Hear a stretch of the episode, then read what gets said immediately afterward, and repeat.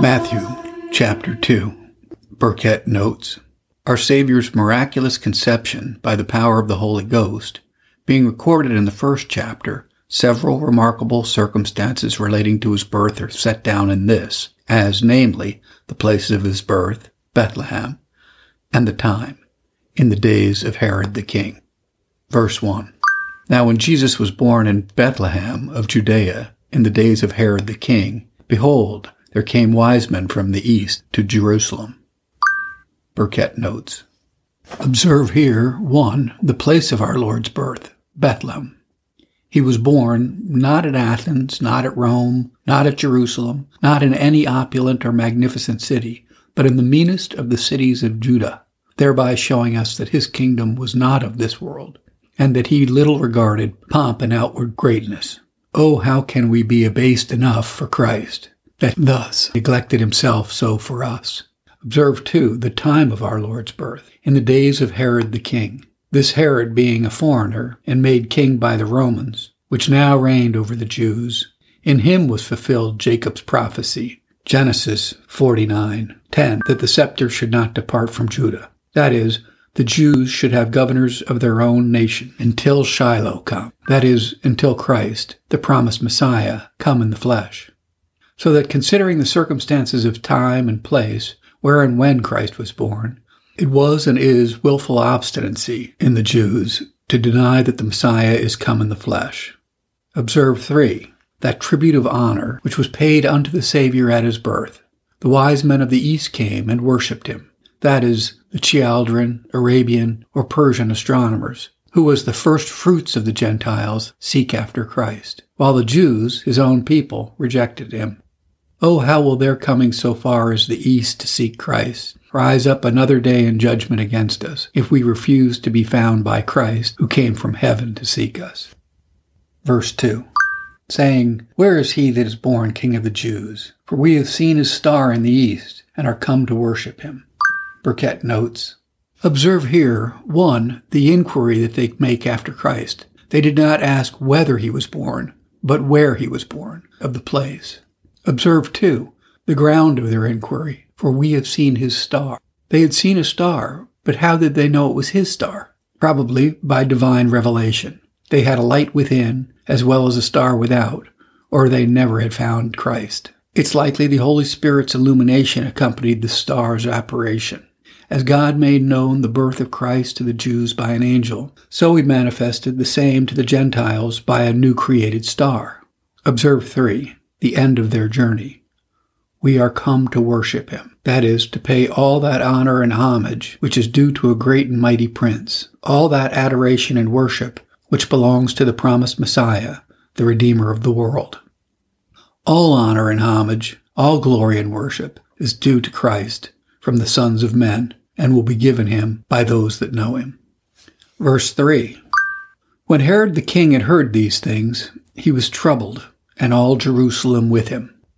Burkitt notes, Observe here that when Christ came into the world to save men, it cast the world into a consternation and caused wonderful disturbance. Herod is first concerned, and next all Jerusalem with him. Herod for fear of losing his kingdom, Jerusalem for fear of new commotions. Thus Christ, who was the angel's song, the wise men's joy, Israel's consolation, becomes Herod's fear and Jerusalem's terror. But why was Herod thus disturbed? Tis true, a king is born, but one whose kingdom is not of this world. 'Twas Herod's false apprehension that was the cause of this perturbation. Hence we see that the greatest enmities and the bitterest animosities have arisen from causeless fears and groundless jealousies. Verses 4 through 6.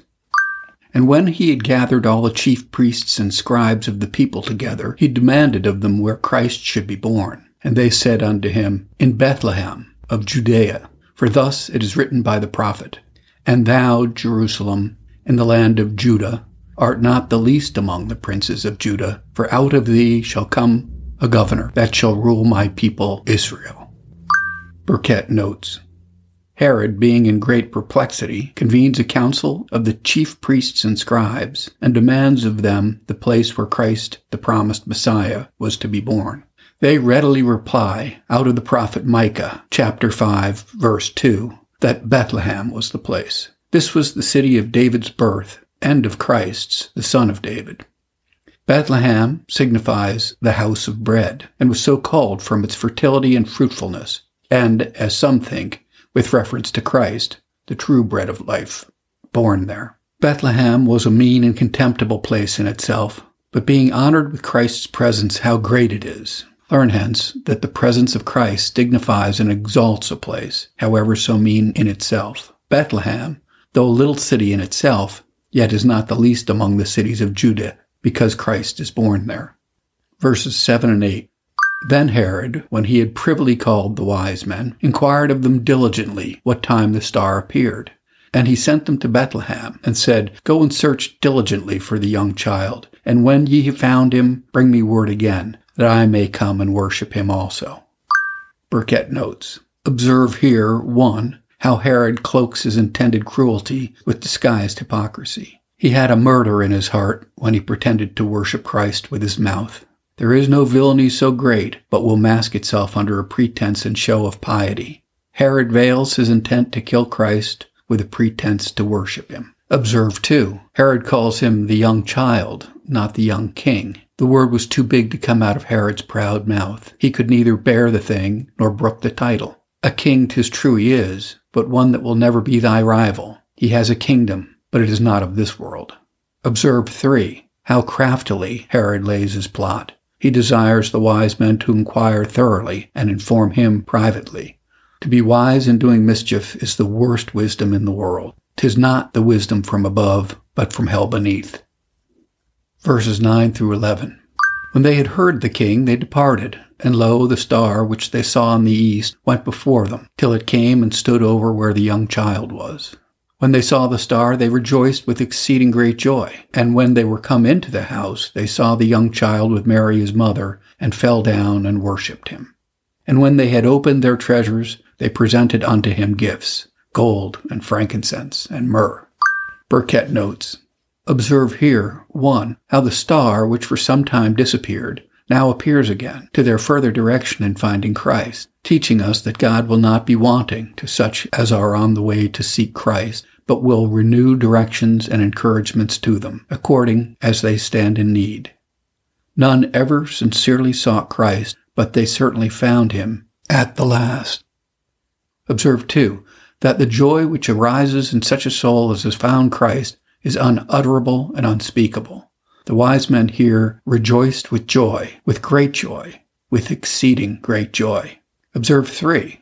The wise men have found this young king. They bring presents to him, according to the manner of the eastern countries, namely gold, frankincense, and myrrh, which were the principal commodities of the east. But the best present we can make to Christ is ourselves. He seeks not ours, but us, and rather desires what we are than what we have. Yet the providence of God was wonderfully seen in these presents, for hereby provision was made for the sustenance of Joseph and Mary and the child Jesus in their exile or flight into Egypt, which they were shortly to undergo. Verse 12. And being warned of God in a dream that they should not return to Herod, they departed into their own country another way. Burkitt notes, God having warned these wise men in a dream not to go back to Herod, they return home another way. But did these wise men play the part of honest men in that they returned not again to Herod? It appears not that they promised Herod to return, though he expected it. Or if they did, it was in consideration that Herod should come and worship Christ, not murder and destroy him. But if they promised him never so positively, God Almighty gave them a dispensation from that promise by commanding them to return home another way. Herod kept his design against Christ close from the wise men, but he could not conceal his intentions from the infinitely wise God. He knew the purposes of his heart and, by his providence, kept Christ out of his hand. There is no wisdom, nor understanding, nor counsel against the Lord.